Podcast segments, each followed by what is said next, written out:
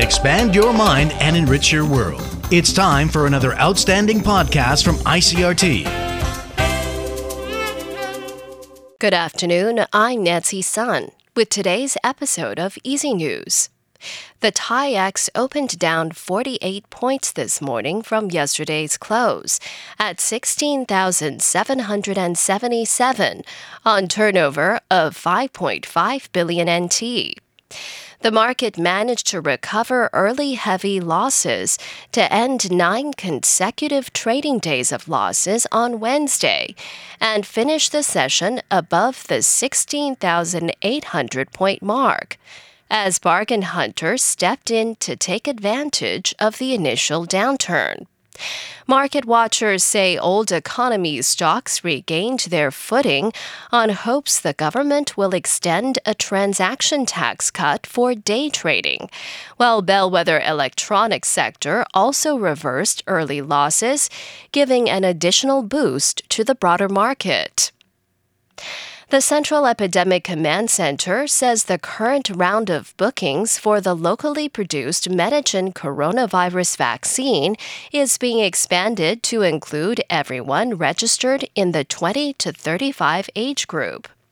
The appointments can be made until noon on Friday by people in that age group who had already registered on the government's vaccination website and had selected the Medigen jab as a choice they will be receiving a text message informing them that they can book an appointment to receive the vaccine.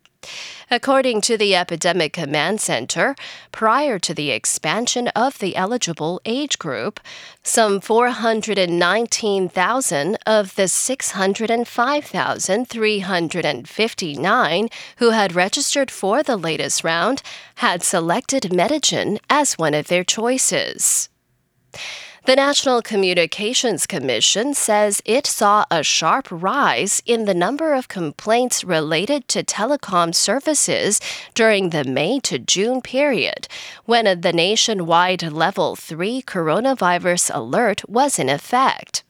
According to the Commission, complaints increased by 43% in May and by 75% in June from the same month of last year, due mainly to more people working and studying from home.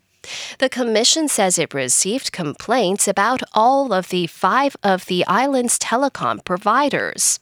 A majority of the complaints were about the quality of mobile phone services and internet connections, as data usage surged in the May June period. The death toll from Saturday's earthquake in Haiti has risen to 2,189 as bodies are still being found in the rubble and hospitals are overwhelmed by thousands of patients. Angry crowds massed Wednesday at collapsed buildings, demanding tarps to create temporary shelters, especially after Tropical Storm Grace brought heavy rain on Monday and Tuesday. Haiti's Civil Protection Agency also says 12,000 people were injured.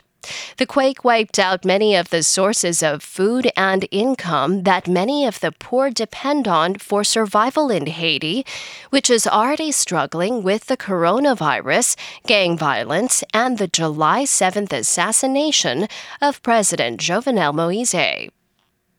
And Grammy Award winning artist R. Kelly's trial is underway in New York after years of delays. William Denslow reports from New York. In a trial slated to last around a month, prosecutors will seek to portray R. Kelly as the leader of a criminal endeavour to recruit underage girls and women to have sex with. Several women are expected to testify and allege that he subjected them to physical abuse and psychological manipulation. Kelly was acquitted at a trial in 2008 on all 14 counts, but sexual misconduct allegations have dogged him for decades. The Grammy winner has long maintained his innocence, and his legal team will likely seek to discredit many of his accusers as disgruntled groupies. Following this trial in New York, he faces obstruction and child pornography charges at a federal trial in Chicago. William Denslow, New York. That was the ICRT news. Check in again tomorrow for our simplified version of the news, uploaded every day in the afternoon. Enjoy the rest of your day. I'm Nancy Sun. Hey there. I hope you've enjoyed today's episode. If you'd like to hear more from ICRT, you can check out our other podcasts. We've got Taiwan Talk, where we chat with a new guest every Monday, Taiwan This Week, a roundup of the news in Taiwan every Friday, and English in the News for useful English expressions explained in Chinese. For some lighter news in both English and Chinese, check out News Bites and News for Kids. And if you enjoy them, tell a friend. Thanks for listening.